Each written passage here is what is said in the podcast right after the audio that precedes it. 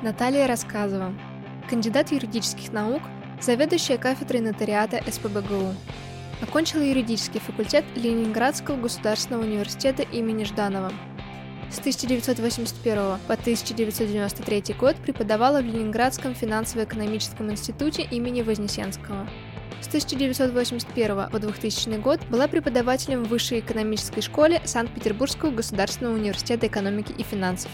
С 1999 по настоящее время преподает в Санкт-Петербургском государственном университете. С 1993 по 1999 год была начальником юридического отдела ЗАО БНП Дрезнер Банк. С 2008 по 2019 год была членом Совета при президенте Российской Федерации по кодификации и совершенствованию гражданского законодательства. В настоящее время является членом ученого совета СПБГУ, членом научно-консультативного совета Федеральной нотариальной палаты, членом научно-консультативного совета Федерального арбитражного суда Северо-Западного округа, третейским судьей Третейского суда при Санкт-Петербургской торгово-промышленной палате.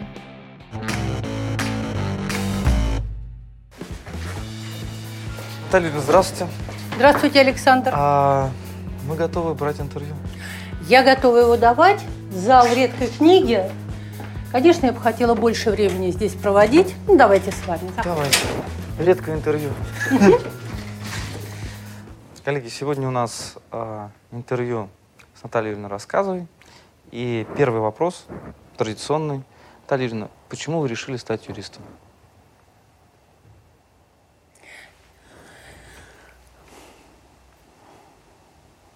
Моя мама работала э, в конструкторском бюро. Они проектировали подводные лодки. Начало работы в 9 утра, каждый день работу. И мама мне говорила, Наташенька, у нас есть юрисконсульт. Как к ней не придешь, или она в суд пошла, или она в исполком пошла. Наташенька, если бы ты знала, как важно женщине, чтобы не нужно было каждый день бежать на работу. Иди на юриста учись. То есть вы решили стать с, э, представителем свободной профессии? Нет, э, я, э, мне было все интересно. У меня не было предпочтений. Э, но вот мама сказала, это мне запало в голову. И что вот это ее слова – Потом, может быть, еще были какие-то... Э, может быть, сыграла роль то, что я где-то услышала, что юридическое образование – это самое широкое из возможных гуманитарных образований. А поскольку мне все интересно, драм-кружок, кружок по фото, хор-кружок, мне петь охота, за кружок по рисованию тоже все голосовали. Вот я пошла, сразу поступала в ЛГУ э, на юридический факультет э, и сразу поступила – то есть с первого раза сразу же после школы? Да. Нет, я не сразу после школы, я два года работала. Э, какие-то причины такие необязательные были, а два года тогда, по крайней мере, давали преимущество. У кого стаж, два года есть, э, было какое-то преимущество, я не знаю какое, я хорошо сдала очень экзамены, мне было интересно. Мы сдавали историю, русский язык, ну, сочинения, угу. литературу и английский язык. С английским трудно было. Почему? Ну, я поступала в середине 70-х, тогда не было, вот в школах не давали, вернее так, выучить в школе язык так, чтобы на нем свободно говорить, наверное, можно было только в специализированной школе, а я в обычной училась. Э, вот это было трудно. А остальное все было легко. Интересно, литература интересна до сих пор. русский язык до сих пор интересная история. А помните, какое сочинение писали? По какой теме? Что-то по литературе классической. Не помню. Неожиданный вопрос. Ну, как же это было? Такие переживания были? Нет, не помню. А какие вопросы были по истории? Помню. Поделитесь? Вот это я помню. Э, у меня был вопрос – первое экономическое развитие России на рубеже 19-20 века. Угу. И я э, рассказывала, как сейчас помню, я хорошо э, готовилась, любила что-то про Плеханова, угу. про его теории. И два преподавателя, их помню, мужчины, видимо, молодые, но тогда они для меня оказались Сейчас я понимаю, это, видимо, молодые были мужчины. Они так пристали, телефонов не было мобильных, угу. поэтому они в телефонах не сидели, ну, чего-то там разглядывали. Они стали меня слушать. Угу. А второй у меня вопрос был э, военачальники Великой Отечественной войны. Угу. Я им стала что-то говорить про Георгия Жукова, будете смеяться. Может быть, поэтому, я помню, неожиданно было. И они включились в разговор со мной и стали говорить, а вот московская битва. То есть то, что я уже не знала, угу. они мне стали рассказывать на перебой. Отправили меня с моей пятеркой и были такие довольные. Э, теперь-то я понимаю, как преподавателю вдруг э, увидеть студента или там будущего студента, неважно, э, который его предмет знает, и видно, что любит. Угу. Так что они мне очень помогли в ответе на этот вопрос, и я довольна ушла с этого экзамена. Вот историю помню. Что вас больше всего э, поразило в университете, когда вы начали учиться?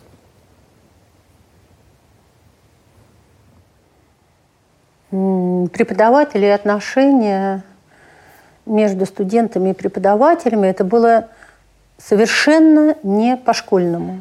То есть школа все-таки я не знаю, как сейчас, наверное, иначе. Но тогда родители были, простите, э, преподаватели, может быть, мне так повезло, это были родители наши. Они заботились о нас. Э, и, ну и плюс родители все равно, даже в 10 классе все равно э, были школы, это связано всегда с родителями, опека двойная. А здесь все, здесь совершенно другой стиль отношений – и это для меня было очень интересно. В это быстро втягиваешься, но, кстати, я обычная студентка была, и меня постигла та же болезнь, которая, наверное, многих постигает. Э, первый семестр, гуляние, прогуливание, ничего не делание. Вас отправляли на пересдачу? Нет, не отправляли, но я помню, как мне пришлось все это нагонять. И это было ненормальный был режим. Я помню, что я очень много прогуливала. У нас вот тут рядом был э, кинематограф ДК Кирова, а там был кинематограф, где показывали фильмы старые, зарубежные старые, и э, фестивальные фильмы. Из последней пары туда уйти, милое дело – а последняя пара во сколько заканчивалась? Последняя пара была где-то в три, видимо, заканчивалась да. примерно. То есть я помню, что на двухчасовой можно было выйти. Э, ну или даже если на 16-часовой, все равно мы уходили компанией, там, кофе попить, мороженого поесть. Какие фильмы запомнились вот из того времени? Вот с чем у вас ассоциируется вот этот период? С каким, может быть, фильмом, одним, двум? Кинематограф не помню, потому что э, была компания, мы с молодыми людьми уходили, видимо, не туда было внимание. Но э, в то время, конечно, э, Тарковский, безусловно. Э, тогда из старых, о, конечно, с Марлен Дитрих «Свидетель обвинения». Вот меня фильм потряс. Сейчас странно, но чтобы его посмотреть, надо было выловить такой фильм в кинематографе, в специализированном кинотеатре. А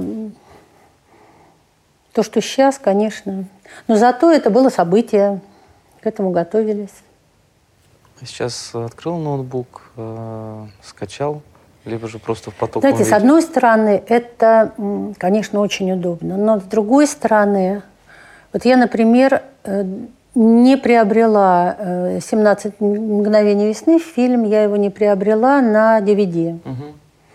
Хотя у меня очень много... Я очень люблю кинематограф, у меня много лицензионных фильмов. Угу. я не могла его купить, потому что смотреть его, э, там, прервал, пошел угу. чаю себе на... Вот, не, э, неприемлемо. Все-таки такое значение отдаю этому фильму в жизни наверное, даже и страны.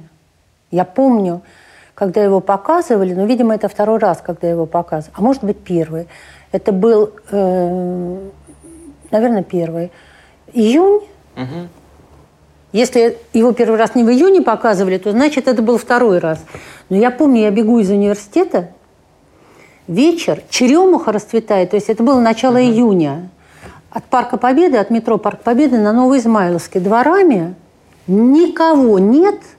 И я только слышу из окон, что начинается вот эта заставка, и я бегом-бегом скорее, чтобы не пропустить. То есть это был фильм, который всех объединил. И вот я не могу его на DVD смотреть, нет. Его должны показать по телевизору. А цветная версия вам как? Не видели? Видела. Ну, вернее, я только рекламу видела. Нет, никогда. Никогда. Он не может быть цветным. В моем представлении он не цветной. И это, кстати, мне кажется, с точки зрения языка кинематографического, это очень важно. Потому что цвет – это, безусловно, язык особый, да? Вот живопись. Вот есть Праджанов. Если там нет цвета, то это не Праджанов. А вот «17 мгновений весны» мне, мне не нужен там цвет. Это другой фильм для меня. Ну, как Алексей Герман, например, он уже снимал. Да, Германа невозможно, да, в цвете, да. да. Но, может быть, здесь есть элемент консерватизма. Даже нет, не консерватизма. Дорого так. Та эмоция, которую ты из детства принес, ну, это фильм не из детства, а из детства «Золушка» у меня. Золушка, которую я помню вот на таком еще экране, и тебе дали пряник, да, да, да, да, пряник, и ты с этим пряником эту Золушку смотришь, счастье полное. И когда я увидела, что она цветная, я не смогла смотреть. Я понимаю, что для современных детей, если эта сказка интересна, то она должна быть... Нет, нет, нет, нет. Путь не будет цвета. Чем меньше э, выразительных средств, наверное, не только у художника, но и у человека вообще, тем сконцентрирование само выражение. Если я могу выразить себя сразу через речь, цвет, это, может быть, это менее сильно, чем если у тебя есть только вот одна скажи эмоцию свою, выдай голосом, больше ничего нет. И это так сильно получается. Может быть, поэтому без цвета это черно-белый, это жанр особый в кино, не знаю.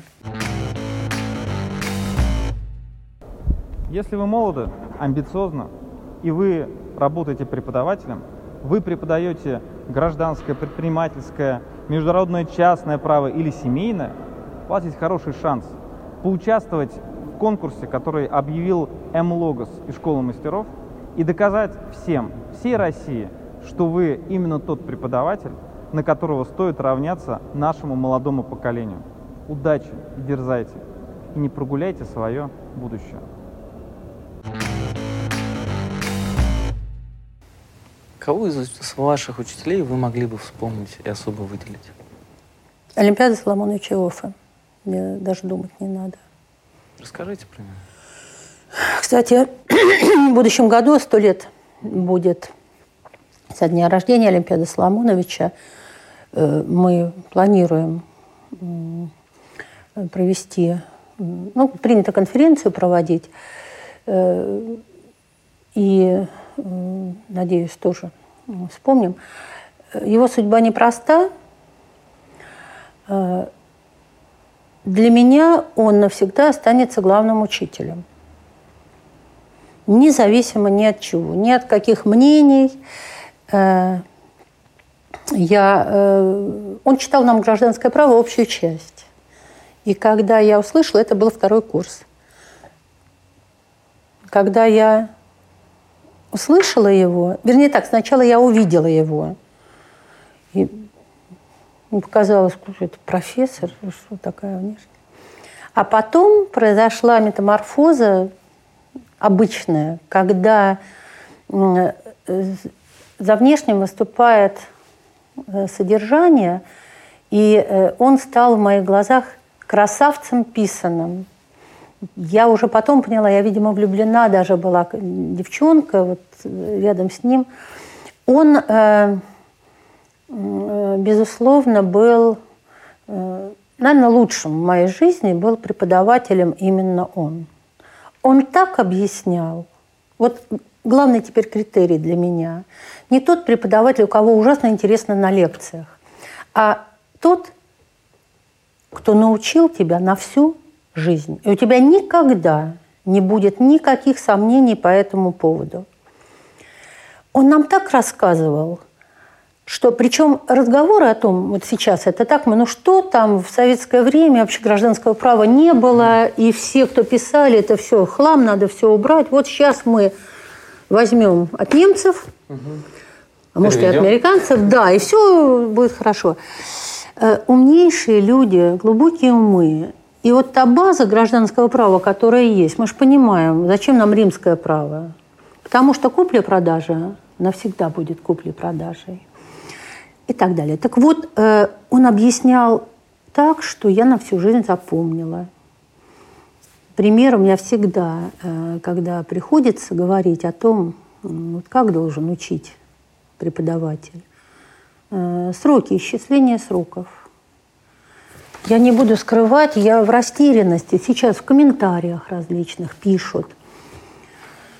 Постановление Пленума Верховного Суда наследование номер 9 я уже не говорю о практических решениях, о том, что практикующие юристы говорят, мы не умеем считать сроки. Если сегодня открылось наследство, сегодня у нас 18 э, октября 2019 э, года. Сегодня открылось наследство, когда истечет шестимесячный срок. Ноябрь, декабрь, январь, февраль, март, апрель, да, в апреле.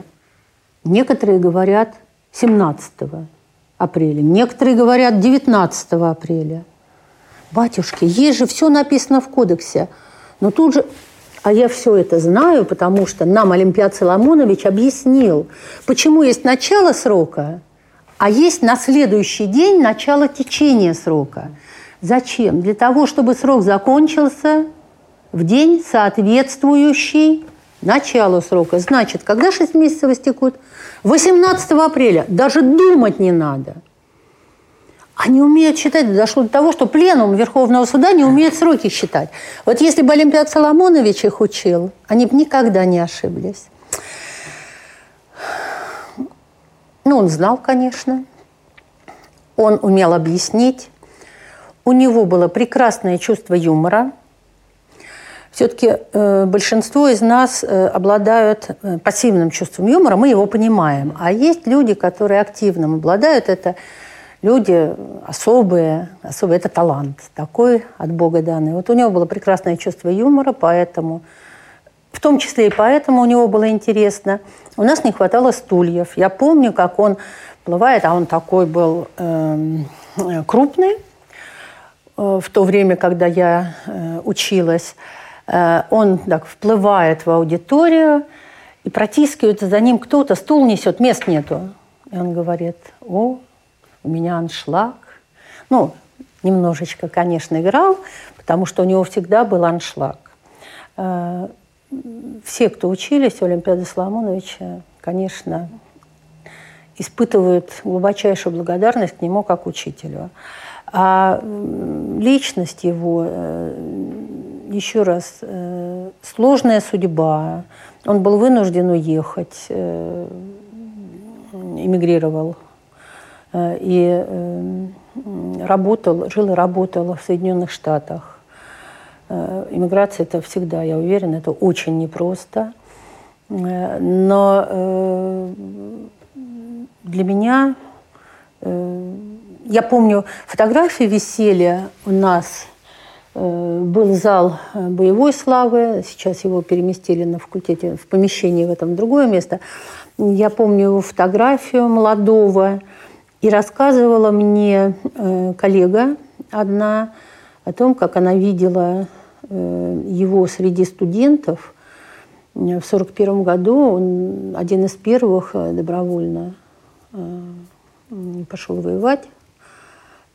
И для меня этого уже достаточно, чтобы характеризовать э, его.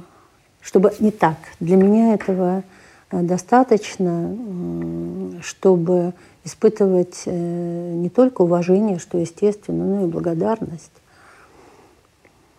В общем, я счастлива, что я могла общаться с ним не только как все студенты, но и он личным вниманием меня дарил – Валентина Федоровна Яковлева. Э, А она меня научила э, доброте, доброте, такой оправданной доброте. Не попустительству, не все прощенчеству, нет. А э, доброте, которая основана на очень большом уважении и понимании того, что трудно студентам, что их надо поддерживать. Чудесный преподаватель, вдохновляющий вот этой личности своей в первую очередь. Кстати, Олимпиад Соломонович тоже э, был образцом э, доброго отношения к студенту. Он почти не ставил двоек.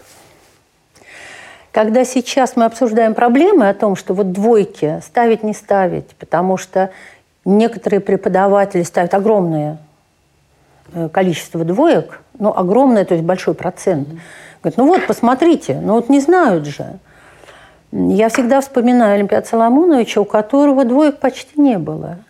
И думаю, иногда мне приходится и говорить, вот ты научи, научи хорошо. И когда ты будешь уверен, что ты научил очень, вернее так, учи хорошо. И когда ты учил очень хорошо, ты научишь и у тебя не будет такого подхода. Я им объяснял, объяснял, они не понимают, вот вам двойка. Нет, вот э, доброта, вот такая мудрая доброта, доброта преподавателя не э, зверствовать, чтобы шли, учили и учили, а учить так, чтобы даже тот, кому трудно, заинтересовал, или кому не интересно, заинтересовался, кто заинтересуется – Всяко, но удовлетворительно он выучит. Вот. Наверное, так. Но это учителя э, здесь. Мы говорим сейчас о, э, о факультете. Это в первую очередь, да. Да, конечно. Вы знаете, я, э, когда думаю о том, с кем меня жизнь свела, на самом деле, э, видимо, любой человек, любая встреча оказывает на тебя влияние. Если ты столкнулся с э, человеком, который совершил неприятные для тебя поступки, тоже урок хороший, учись, а не поступай. Были такие негативные учителя у вас? Учителя? Да. Ну, знаете, как иногда студенты э, обижаются на преподавателя? Вы знаете, э, наверное, только один раз я была разочарована тем, как э, ко мне отнесся преподаватель. Я думала потом, почему. Может быть, я повела себя как-то слишком эмоционально. Я имею в виду эмоциональное, там, не то, что я голос повышал, нет, ну, там, экспрессия, mm-hmm. что Я не знаю. Э, нет, нет. Я иногда была недовольна э, оценкой своей. Ну, я училась на отлично, и там две-три четверки. Меня, конечно, расстраивали. Одна четверка у меня была по истории партии. Я очень старалась выучить но, видимо, все-таки отсутствие логики такой внутренней. В истории партии. Ну да. То есть я не могла это выстроить логически. И мне никогда не забуду. Мне поставил четверку преподаватель и сказал, вы не прониклись. При том, что я, упаси бог, я не диссидентствовала. Я обычный, э, законопослушный, добропорядочный студент.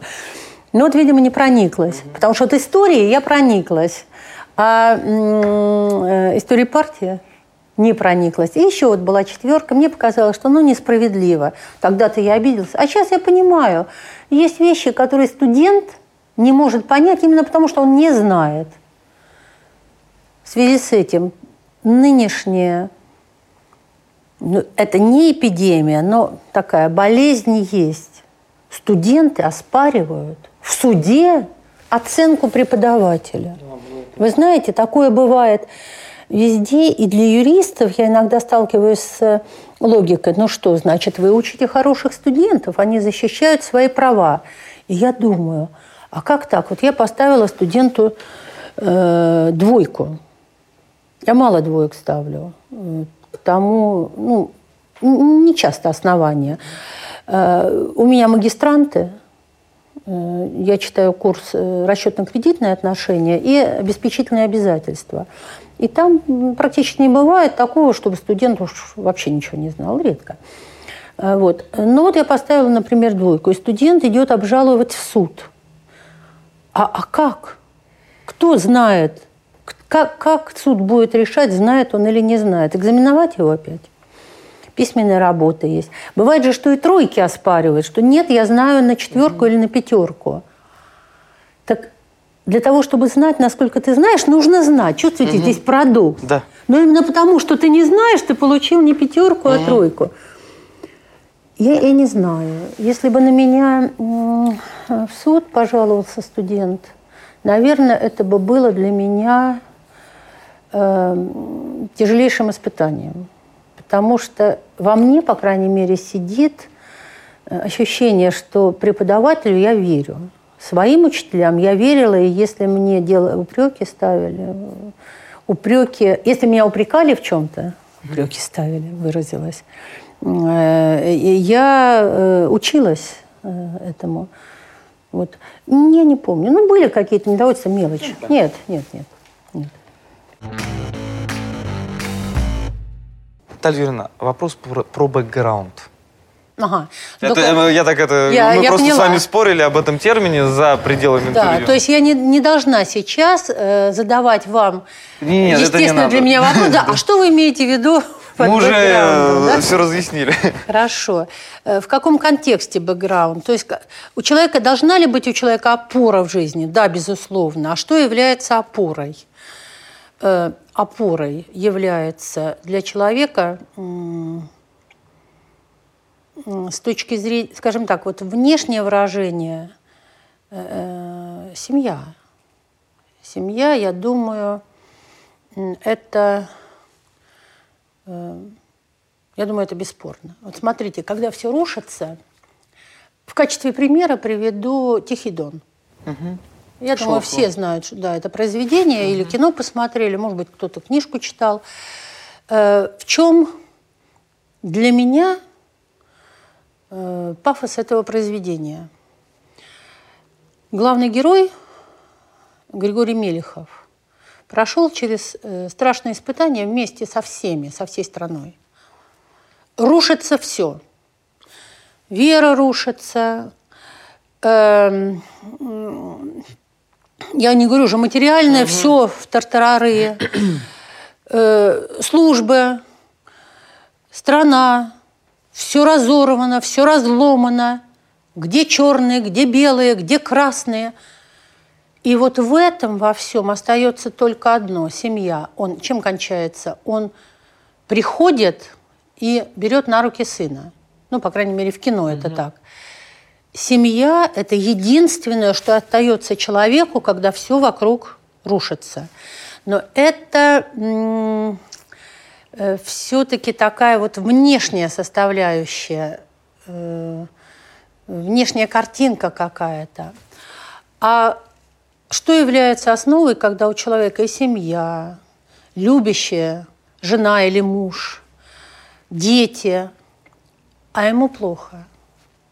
Он, вот мы э, говорили о том, что да, вдруг ты знаешь человека много лет, и вдруг вот он становится грустным, он перестает... Он, он какой-то не такой. Угас. Угас, да. А мне кажется, помимо прочих испытаний, испытания возрастом – человека э, перед каждым, кто доживает до зрелого возраста, оно становится... Что это такое? Уходят силы. Вчера ты был рад, тебя радость вырастала из твоей энергии, из того, что у тебя кровь била, mm-hmm. из того, что ты мог Бежать навстречу ветру. Бежать – это не фигуральное выражение, а вот просто представьте себе, да, лето, теплый воздух, ветер, и ты бежишь к реке, скорее, скорее в эту реку. Это наслаждение, понимать которое ты можешь только тогда, когда ты уже не способен вот так вот легко, быстро пробежать через это поле и в реку теплую.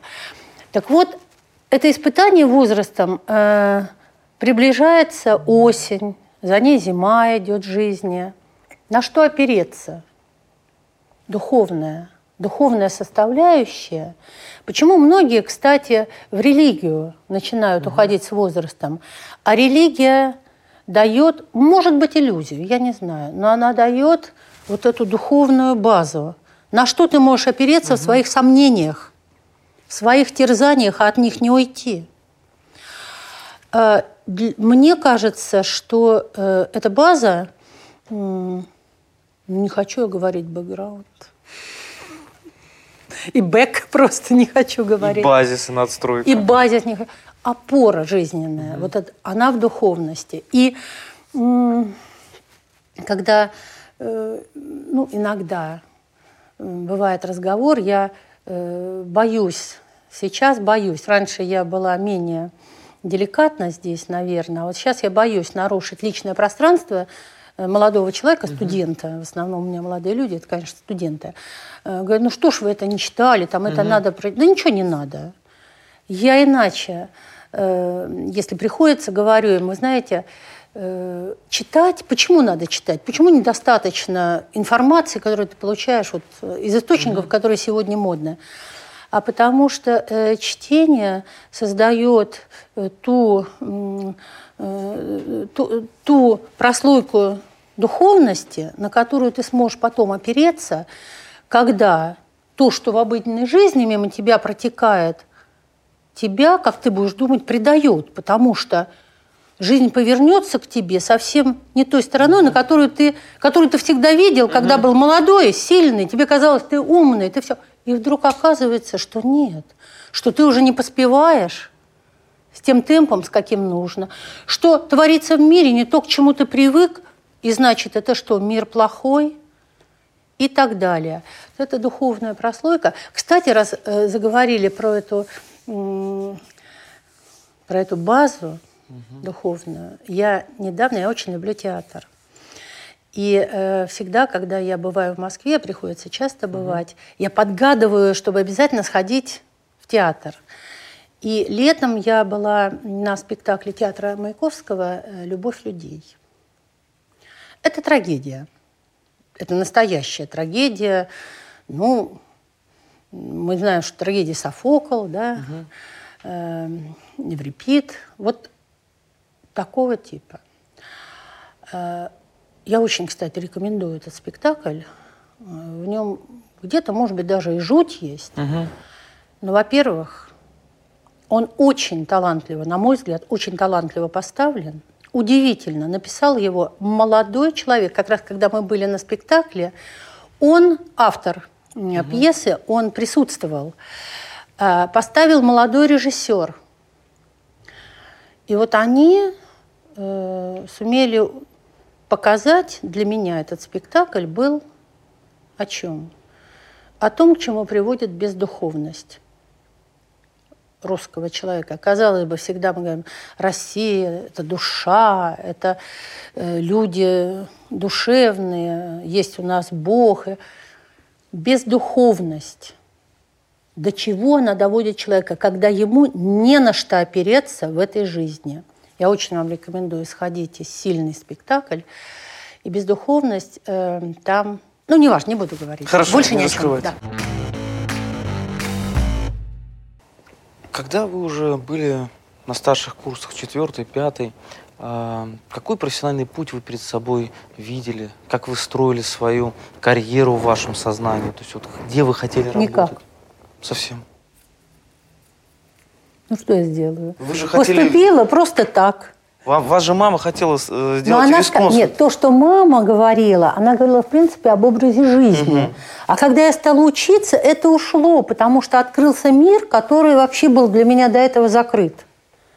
Я помню, как я с трудом постигала понятие деликта на римском праве. Кстати, в том числе потому, что римская стояла последние пары, я его часто прогуливала. Из-за кинематографа. Ну, в том-то и дело. Вот, деликт, что такое... И когда в меня вошла эта юридическая картина мира, начала рисоваться перед моими глазами, mm-hmm. то э, я просто э, с э, огромным интересом ее э, изучала. И у меня не было специального э, стремления. Я только знала, что я не хочу э, в следствие, э, потому что я занималась не уголовным правом, а гражданским правом. Тогда э, я прошу прощения, может быть, задам да. такой вопрос. Тогда ведь не было понятия цивилистика. Было, почему? Было, да? Нет. Есть, ну, в моем таком восприятии Был советского термин, периода. Да, но, естественно, такого, э, как цивилистические чтения, цивилистические ага. записки не было. Но литература, кстати, Олимпиад Соломонович Иоффе нам рекомендовал литературу, в которой слово «цивилистика» было, безусловно. А было гражданское право, да. уголовное право, государственное право. Вот все отрасли группировались. Угу и я занималась гражданским правом, поэтому я понимала, что моя перспектива, скорее всего, это э, юрисконсульт. Угу. Но каких-то э, планов больших я не строила. Почему? Не забывайте, у нас ведь было распределение. Три года после университета. Три года после университета, как все молодые специалисты, угу. мы должны были отработать. И задача стояла Э, лучше сдать, сдавать экзамены. У нас был тоже рейтинг, не такой, как сейчас, когда там борются угу. на каждом курсе. У нас рейтинг автоматически выстраивался. И э, к пятому курсу мы учились пять лет. И по месту в рейтинге ты заходил в кабинет, где комиссия заседала, был до этого опубликован список распределения – и ты мог выбрать.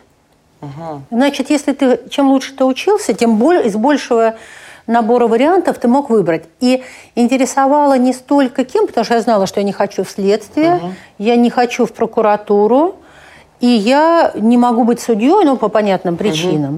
Угу. Нотариат, в отличие от нынешнего э, положения, нотариат был на задворках. Вот последний рейтинг, им угу. оставался нотариат, потому что в советское время это было не очень интересно не очень интересно. Это было инструктивное такое вот мышление угу. специалиста, который наследственные дела, да, но наследства какие были? Смешно по сравнению с нынешним. Э, было не очень интересно. Значит, основная масса – это юрисконсульта. И там выбор-то шел о том, куда пойти. Я до сих пор помню, э, как мы все здорово, у нас одна э, барышня юрисконсультом в гостиный двор попала. Ой, да это же, это же в 80-х годах, да боже ж ты мой. А моя подружка попала юрисконсультом в дворец молодежи. И благодаря этому у нас угу. э, в Санкт-Петербурге, нынешнем тогда в Ленинграде, и благодаря этому я видела Полунина, когда он только начинал. Она меня туда проводила. Ну и многие мероприятия такие интересные. Вот тоже оказалось, о, как здорово. Поэтому если бы, например, на этом распределении был юрисконсульт, предположим, Мариинского театра. Нет, телевидение как раз меня... Ну, хотя, наверное, это я сейчас так говорю. Угу. Э, вот, или Эрмитажа, например. Или Ленфильма. Или Ленфильма, да. Вот, поэтому ждали распределения. Были целевики, угу. но целевики – это в основном следствие. А, вот. А я распределилась э, преподавать финансово-экономический институт Вознесенского, который сегодня с кем-то слился у нас. Угу. Финансовая академия, господи, прости, но я не знаю, как их зовут теперь. Ну, да. вот. А ведь это очень сильный экономический вуз был. И расположен он был всегда, но я думаю, и сейчас он расположен, в здании Госбанка. Ага. Одна сторона на Садовую, другая ага. выходит на канал Грибоедова, там знаменитый банковский мостик, угу. где сидят грифоны, угу. на которых все время кто-то влезает. Да-да-да. И э, э, поэтому они обшарпаны. Недавно их, слава богу, их капитально отремонтировали. Почему банковский мостик? Потому что в Петропавловке был монетный двор, угу. монету чеканили, подвозили на барках сюда, к зданию Госбанка. Ну, такая вот транспортная была да, артерия. артерия. Кстати, все э, могут посмотреть, что это за здание. Фильм «Зимняя вишня». Его снимали в здании финансово-экономического института. И э, героиня главная заходит со стороны банковского мостика. Это вот финансово-экономический институт. Что? И меня туда распределили, я начала свою э, профессиональную деятельность как преподаватель. И сколько лет вы там отработали? С 81 -го э, по где-то 90, э, лет 12-13. Вот так. Диссертацию вы защищали? Диссертацию я защищала в ЛГУ угу. на своей родной кафедре. То есть вы пришли как преподаватель я из другого оформила... университета? Нет, я оформила соискательство, а, и понятно. сейчас есть соискательство. Угу. Да, да, Единственное, я ее писала сто с лишним лет. Я защитилась, по-моему, в 89-м, что ли. Э, я, мне было так интересно, преподавание, вообще все, все угу. было здорово. Все было прекрасно, потому что молодость, она прекрасная. Когда сейчас говорят, Ой, какая была жуткая жизнь, нечего было есть, угу. я не помню. Мы не голодали, а то, что не было... Э, ну, конечно, Ленинград был Ленинград, здесь как-то его снабжали, но еще раз, вот мои воспоминания об этом времени, они совершенно не связаны с тем, что нечего есть. А они связаны совершенно с другим. Настолько много всего было. И мне было не до диссертации. Я, видимо, все-таки человек очень разбросанный. Угу.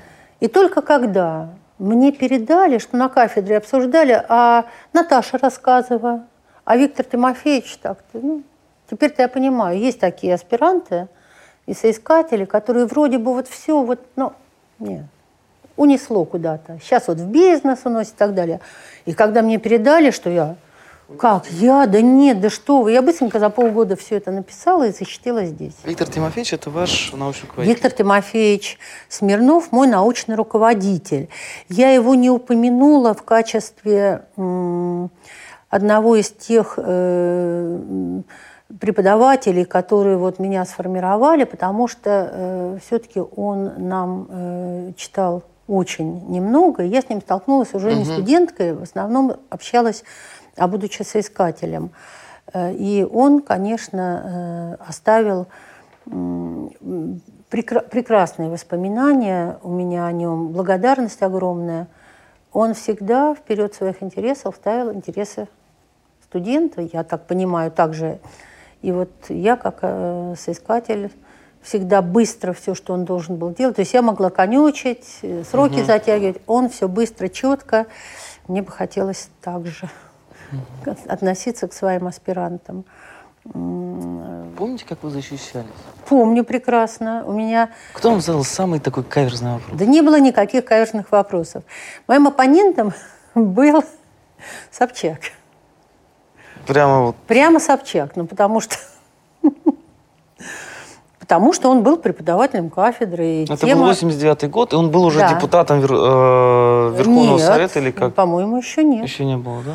Я могу ошибиться, но mm. я ну, мы уточним. аполитичный угу. человек, вы уточните. Угу. Он был преподавателем, он вышел на трибуну и стал... Я прочел диссертацию, вот здесь, а у меня диссертация была почему Смирнова Виктор Тимофеевич писала э, возмещение вреда, причиненного жизни и здоровью на производстве. Угу. Очень интересно тема, хотя я деликтами не занимаюсь, но угу. очень интересно. И главное, что я вынесла из этой диссертации, что, ну, во-первых, что для компании очень часто выгоднее убить работника, чем... Э, Лечить. Э, да. Такое вот очевидное, но для меня это угу. было как-то неожиданно. Второе, что я вынесла из этой диссертации, самым грубым нарушением дисциплины среди служащих, а уже тогда, поскольку я изучала опыт э, и английских компаний, потом у меня слово корпорация, угу транснациональные угу. корпорации, их материалы о них я откуда-то взяла, не помню откуда. Э, самое страшное нарушение среди служащих, за что штрафуют нещадно, качаться на двух ножках стула. Потому что самый большой травматизм по статистике среди служащих, они падают, когда качаются со стула, он подворачивает. Представляете? Я обожаю качаться на двух. Так я, глядя на вас, и вспомнила. И поэтому, когда студент при мне начинает качаться, я говорю, только не это. у меня засела на всю жизнь. Вот что дала мне эта диссертация. Еще Анатолий Александрович Собчака в качестве оппонента. Он вышел на трибуну. Он сказал, что да, вот я прочел диссертацию, вот здесь, вы знаете, я бы, наверное, сделал акцент немножко на другом. Вот послушайте. И дальше, минут сорок, он рассказывал о том, о чем хотел. Вот что ему было интересно, он рассказывал. А потом уже председатель совета а, говорит, а, да, да, да. Ну, да, собственно говоря, мы Наташу все знаем хорошо. Конечно, она достойна. И ушел. Между делом, да? да Кстати говоря. Да, он высказал. Вот так вот я защищала диссертацию. После защиты диссертации какие-то карьерные перспективы открылись перед вами? То есть вам что-то предложили интересное? Нет. Вас позвали Нет. в родной университет? То есть ничего не происходило? А, тогда защита диссертации была действительно, по крайней мере, в университете, но я думаю, что это было везде, потому что было всего несколько вузов по стране юридических. И защита диссертации была знаком качества, безусловно. И, э, конечно, ожидали, наверное, подзащитные, они ожидали, что вот сейчас что-то изменится. Я не ожидала, потому что э, меня э, вполне устраивала моя работа преподавателя. И мне это настолько нравилось, я не искала другого. Приглашения были скорее, знаете, каким образом немножко изменилась моя профессиональная жизнь. Поскольку я защитилась, я могла быть оппонентом при защитах. Я, э,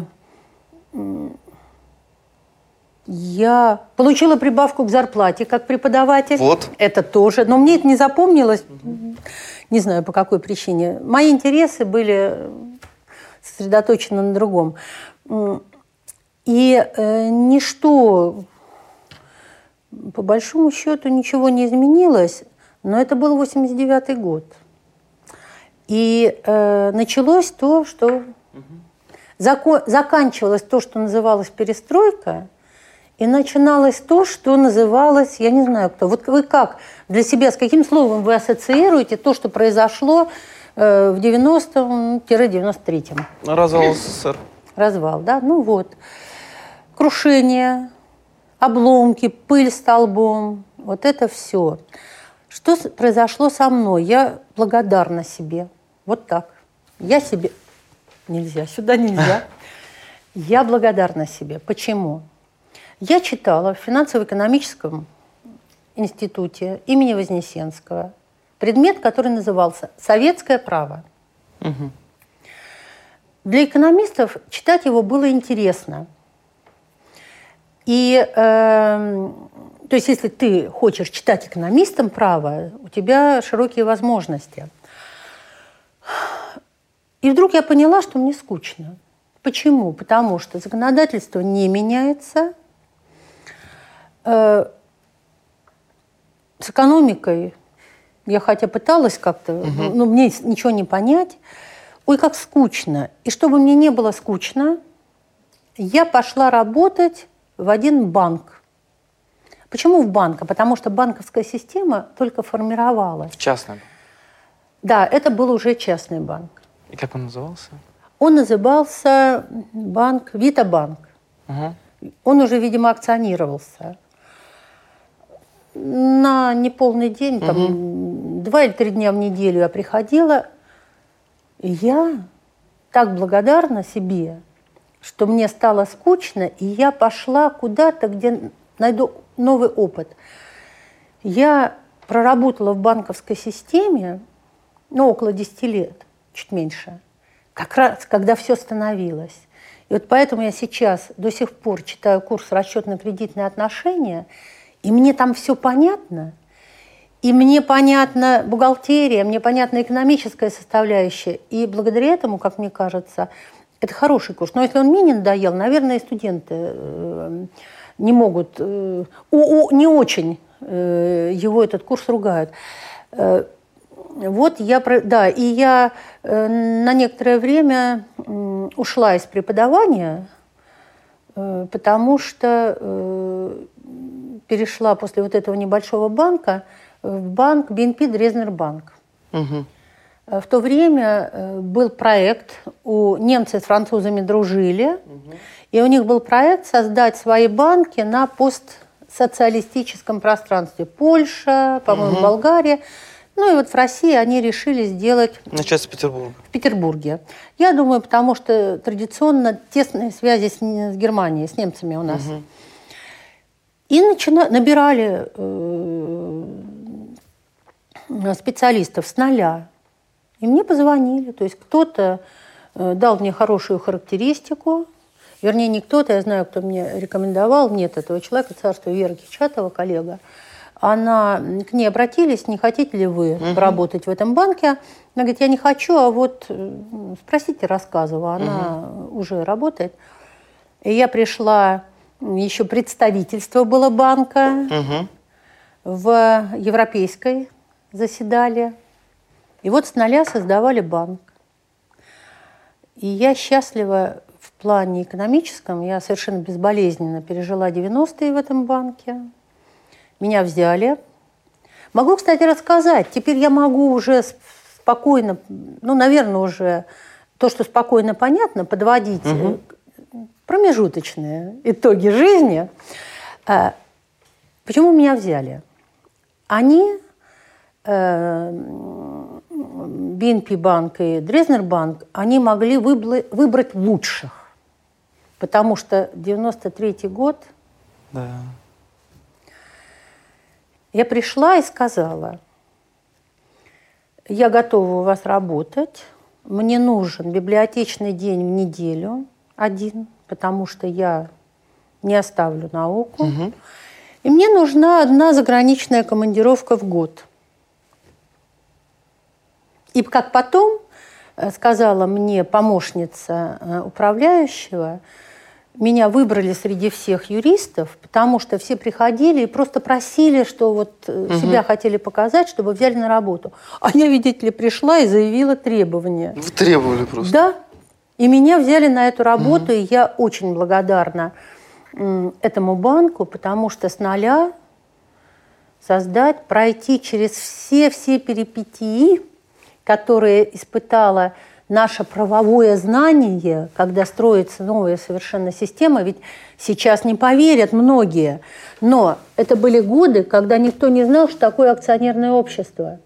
И устав акционерного общества делали за деньги, и прятали, и когда говорили, а вы покажите, вот, что у вас в уставе сказано. Нет, это коммерческая тайна. Это же было всего-то каких-то 30 лет назад, 25-30 лет назад. Какой путь мы проделали. Да? Вот когда мне сегодня говорят, что ой, как все отстало, как все... Говорю, подождите, вы посмотрите, что для такой страны эти 25 лет. Миг. А какой путь проделан э, в области правосознания? И, а это и следствие того, какой вообще путь проделан в бытие нашем. Вот. Э, так что я работала в банке и благодарна очень э, этому периоду, потому что я могу считать себя приличным преподавателем, потому что у меня есть практический опыт. Если бы его не было, я понимаю, многое, о чем бы я говорила студентам, было с холастикой. Все выверено, все теоретически верно, а вот как это все применить? То есть право без практики невозможно? Или преподавание Нет, права? преподавание права, да, оно утрачивает свою наполненность, вот эту вот густоту, Мгм. э, вот такой вот, знаете. То есть будет бульон, а хочется борща. А потом уж, если об этом говорить, чтобы больше не отвлекаться, заведующий кафедрой гражданского права в, том в то время был Александр Петрович Сергеев. Э, Очень э, самоотверженный человек, преданный э, преподаванию. И он мне говорит, слушай, говорит, ну хоть ты приходи, потому что ну, некому читать. А что? А преподаватели деньги зарабатывают, ничего вообще не платили тогда. Ушли в другой бизнес, потому что, ну что, семьи надо кормить, мужчины, угу. тем более. Э, и я приходила по субботам. А в ЛГУ? В ЛГУ. Уже э, Санкт-Петербургский был, или он как назывался? Когда Нет, но ну это уже был не ЛГУ, я имею да. в виду конец 90-х, э, то есть угу. 99 98 Понятно, год. да, вот уже вот. СПБГУ, наверное. Уже, да. наверное, да. да. Э, ну, не наверное, а точно. Ну, Все. всякое бывает. ЛГУ и имени Жданова уже ушло в небытие. У нас, знаете, как есть город Екатеринбург, есть Свердловская область, да, то есть вот как Да, но это сознательное решение угу. и абсолютно правильное. А, тут... а есть Ленинградская область, например, объясните. Тоже. Я думаю, все очень просто. Поменять все названия, бланки, печати угу. и так далее гораздо дороже, чем согласиться с тем, что был Ленинград, был. Это наша история. Ленинграда нет, так пусть хоть будет Ленинградская область. Область города, которого нет. Но мы парадоксально в истории, ничего страшного. Главное, хоть мы помним что-то, пока, я надеюсь, помним. И вот э, 98 где-то я приходила, читала вот это свое банковское право, угу. А потом э, принято решение переехать, э, главная контора банка переезжает в Москву. Угу. А я не хочу. То есть вы не хотели в Москву? Никогда. Ведь как, тогда как раз был тот период, когда многие Если бы я поехала, я бы, конечно, была богатой женщиной теперь, может быть, бы там что-то. Э, у меня переехал мой э, зам, Э, вот, он сделал блестящую карьеру. А кто это, если не секрет? Я думаю, не секрет. Андрей Владимирович Попов. Андрей Владимирович, Владимирович Попов. Попов. Росатом. Росатом. Мы Андрею передадим привет. Ну, конечно, передадите. Он у нас был на интервью два года назад. Ну, я говорю, он блестящий. Но он умница был изначально. Я принимала его на работу, я помню, меня также задело, как, видимо, угу. во мне за дело управляющего, Андрей сказал, мы с ним познакомились, угу. когда он пришел на собеседование, он сказал, вообще я хочу диссертацию защитить. Я думаю, ну вот, ну как я такого человека не возьму? Он защитил диссертацию. Угу. И умница, и люблю его. Он рассказал, как он э, был вынужден крутиться, потому что у него была семья. Ну, конечно, она у него и есть. Ну, да. Но теперь он не крутится, он других крутит. Раскручивает. Да. Вот, э, а я поехала и э, перешла на работу полностью в университет. Вот и все, и с тех пор так мне здесь хорошо. Какой ваш любимый театр?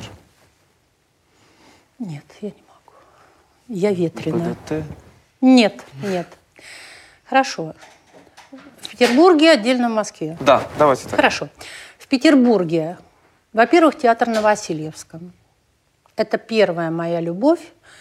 Это театр очень молодой, очень добрый. Я сказала, добрый, хорошо, ведь я же не э, делаю ни рекламу, ни антирекламу, угу. я говорю о том, что я люблю. Вот есть у нас театр Европы, Додинский. Угу.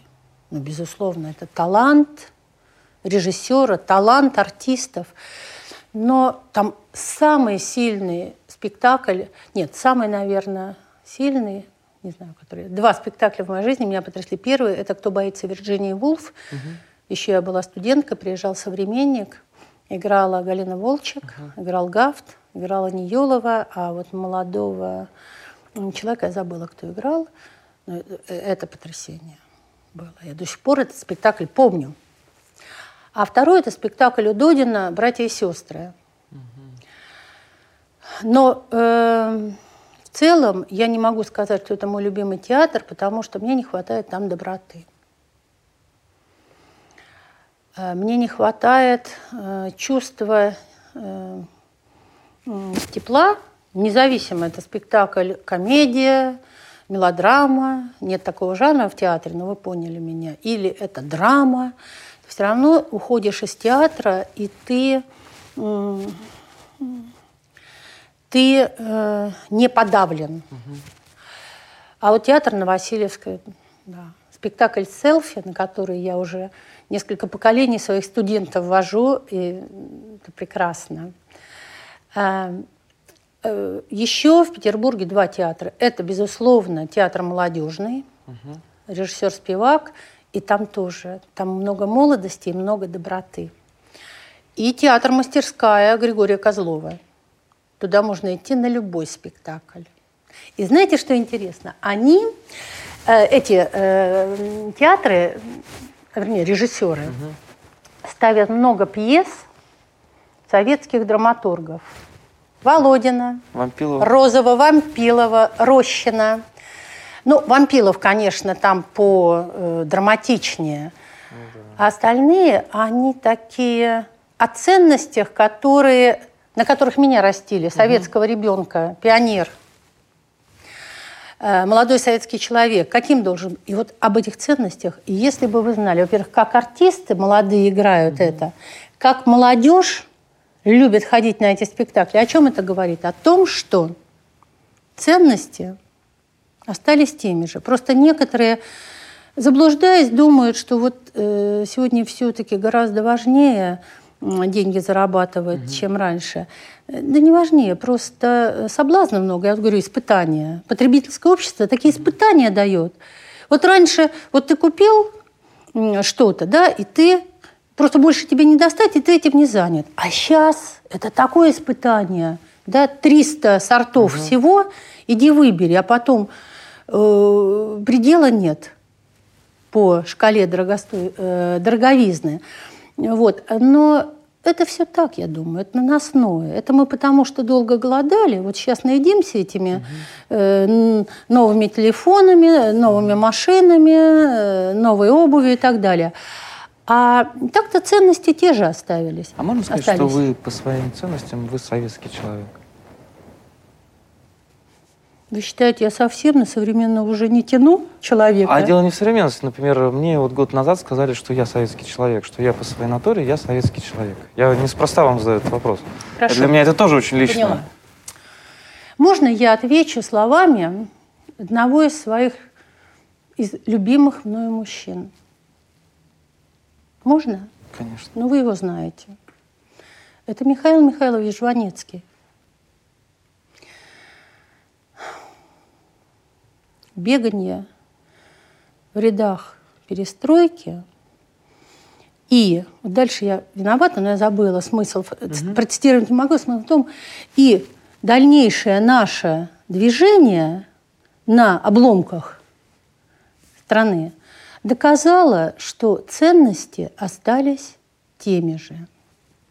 Легкая походка кошки, свет луны, Э, книга, хорошая книга, благодаря которой можно быть не здесь. Разговор с умным, молчание с ним же. И настоящая дружба, когда друг от друга ничего не нужно. Кого из своих учеников вы можете вспомнить? Вот, вот человек, который вам сильнее всего запомнился? Неважно, кем он стал впоследствии, да, вот кто вам больше всего запомнился как студент? Их много. Их много.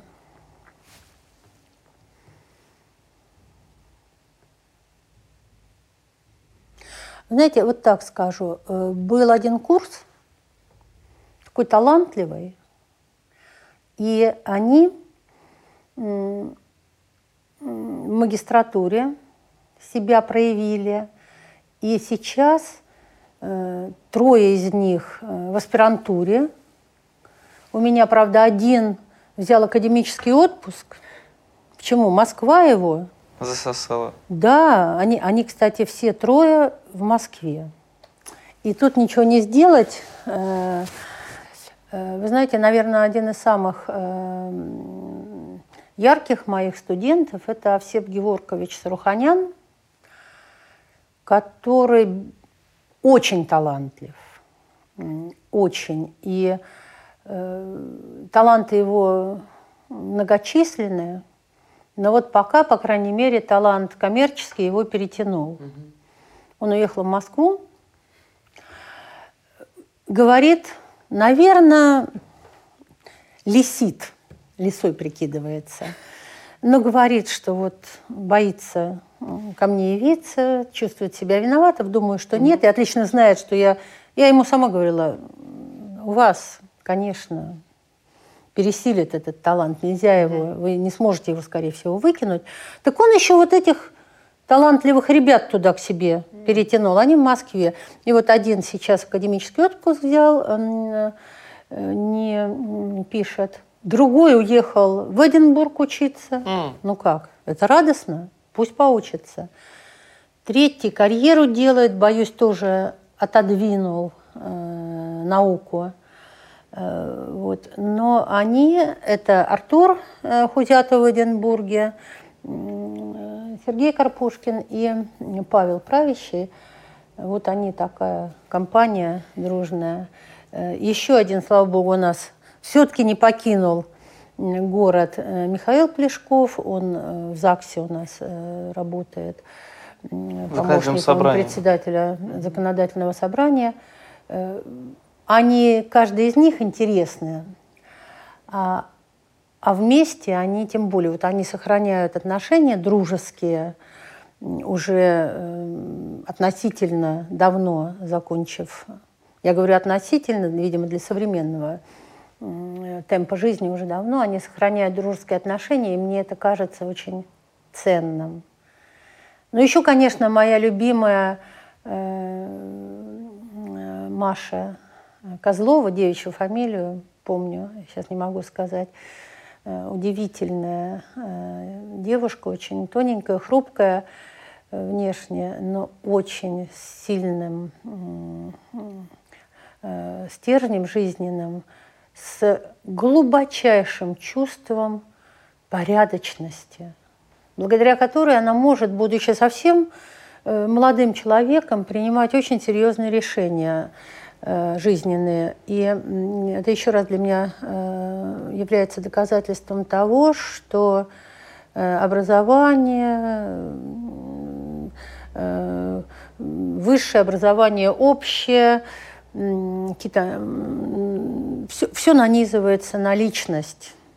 И если есть какая-то база, хорошее, что-то крепкое в человеке, э, то э, он по жизни только набирает себе весты, набирает. И молодые люди, множество молодых людей с таким крепким э, началом. Разговоры о том, что молодежь жуть жуткая, угу сидят в девайсах, ничего. Я считаю, что это придумано, наговоры. Наговоры. Ну и сидят. Я тоже иногда сижу.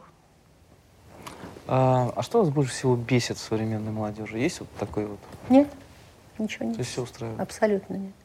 Мне не нравится, э, но если уж говорить, бесит меня, в принципе, взбесить угу. невозможно. Мне настолько интересно все, что происходит, что я на все, э, э, если не симпатии, то, по крайней мере, с любопытством смотрю. А вот раздражает меня скорее в людях поживших. Вот если человек поживший начинает, например, э, говорить о том, что молодежь невозможна, что она... Вот это меня, мне не симпатично, потому что жизнь дает столько возможности понять, что э, молодежь не может быть плохой. Не может. Я не могу не вспомнить у Пушкина в Евгении Онегине. Так наше ветреное племя кипит, волнуется, шумит, и к гробу прадедов теснит. Придет, придет и наше время, и наши внуки в добрый час из мира вытеснят и нас. Вот это мне в добрый час они вытеснят. Да, да, они, они быстрее mm-hmm. нас, они умнее, они умнее э, в плане ума такого, который может среагировать mm-hmm. быстро. Э, ничего мне них не бесит. Я сочувствую им очень. Мне кажется, что я росла, вот мое поколение, мы росли в гораздо более нежных условиях. У нас не было тех испытаний, которые перед ними. Вот говорят, вот не было, там ничего не купить и так далее – так у нас зато не было испытания тягаться друг с другом доходами, автомобилями, угу. у кого какой телефон. Они иногда сейчас, поставленные в условия потребительского общества, думают, что если у него э, не, тот, не той марки телефон, то все, он на задворках жизни. И вот это я им сочувствую. Им надо будет пройти больше испытаний, чтобы понять, что все это такое наносное, что жизнь-то и цена ее, и твоя цена в жизни совершенно другого зависит. А то, от чего зависит, я думаю, во все времена одинаково. А это от чего? От чего? На ваш взгляд.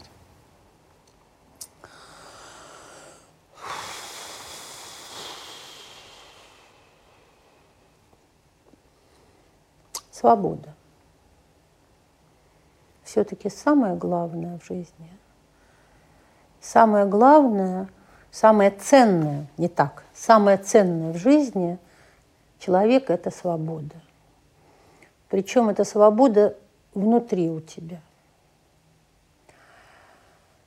Э, обычно говорят любовь, да? Если нет любви, то если человек ничего не любит, я уже не говорю, никого не любит, значит, ему надо готовиться уходить из этого мира. Но любовь, которая связана вот, вот с этим, да? Вот я тебя люблю, а как ты можешь так поступать? Она же мучит который, того, кто думает, что он любит. А если у него ощущение свободы не только как знание, а вот внутри он понимает, что главная ценность – это свобода, он себя не предаст, свою свободу, а значит, себя не предаст и другого не измучает. И вот у меня ощущение такое, что если ты эту свободу постиг, это очень абстрактно все звучит, потому что я была э, в детстве и в молодости, я очень зависимым была человеком э, от, по типу воспитания. Меня воспитывали строго в советской семье, такой правильный, хороший. Мне дали столько родителей, мама, папа, я, я благодарна вам. Их нет уже. Они мне столько дали того, что мне в жизни помогло. Но меня воспитывали строго. И где-то перегибали даже палки. Я росла в идеологии жесткой. Вот. И мне пришлось многое в жизни э, пройти для того, чтобы освободиться вот от этого, для того, чтобы понять, что, в общем-то, я никому, как бы это ни звучало неожиданно, может быть, я человек очень ответственный но я никому ничем не обязана. Вообще я считаю, в жизни обязанности есть только у родителей в отношении детей, пока дети не оперились, не выросли, и их можно выпустить в мир. А в остальном человек обязан только себе. И если он не сможет, если он не сможет сдать уроки, которые ему самому лично жизнь, она все время подкидывает, значит, ведь мы зачем-то здесь.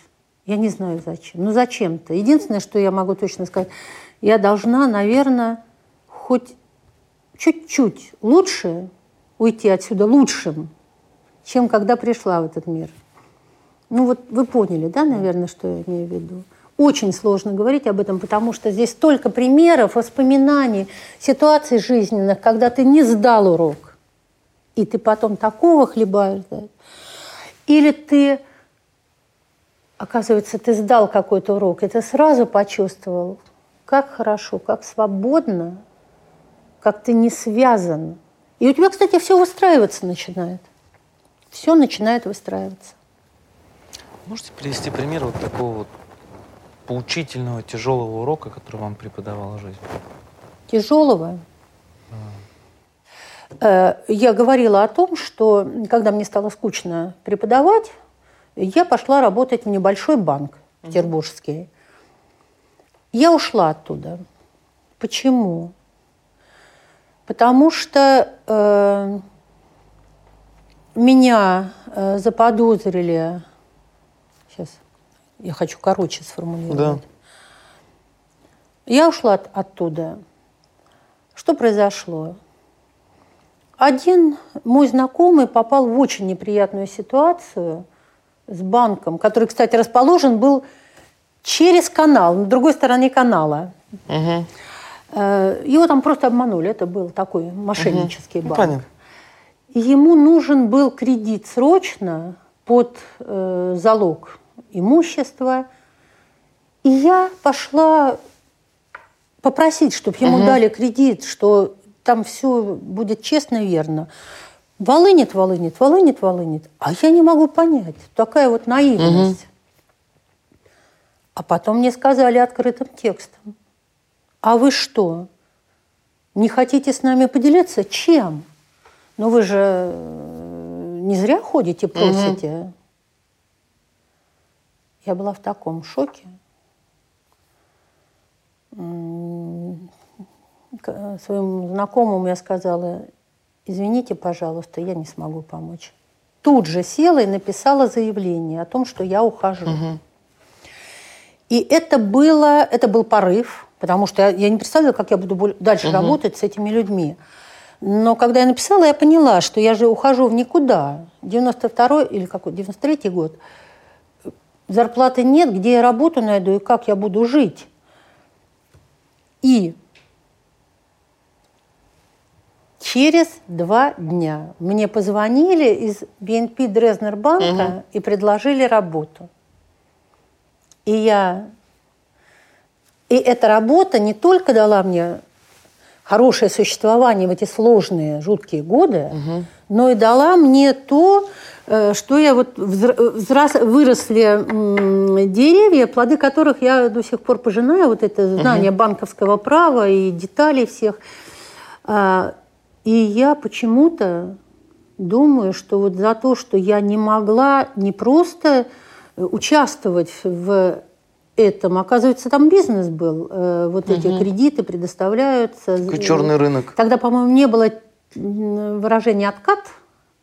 Ну, Не за, было, не за было. долю, за, за- за долю малую, а может не малую, я даже не знаю. То есть я не просто э, не могла там участвовать, я даже пережить не могла, что меня заподозрили и вообще дальше. То есть некоторое м, такое м, м, ну, брезгливость даже к этому. Нет, наверное, брезгливость не то слово, но мне не хотелось. Мне не хотелось в этом участвовать, и тут же меня вот вынесло на гораздо лучшие позиции. Ну вот пример. Наталья Юрьевна, большое спасибо за интервью. А, Я могу только... Я хотел сказать, безумно интересное интервью. Да все, я, я изгадила вам. Говорите, что хотите. Я почему? Что если у вас есть формула такая в конце, то немножко измените ее. Потому что если каждое интервью ваше, спасибо большое, было безумно интересно. Уже зритель, ну-ка сейчас скажет. Сказал, будет ставки делать. А вот это как раз и будет наше завершение нашего интервью. А, коллеги, подписывайтесь на наш канал и помните, что юристы тоже люди. Стоп, снова. Мы это снимаем, потому что это из-за нас. Мне настолько эта сцена напомнила домашний ремонт. Только вот я думаю, кто я? Я этот, э, ремонтная бригада. Вот мы ждали. Вот сейчас-то мы вас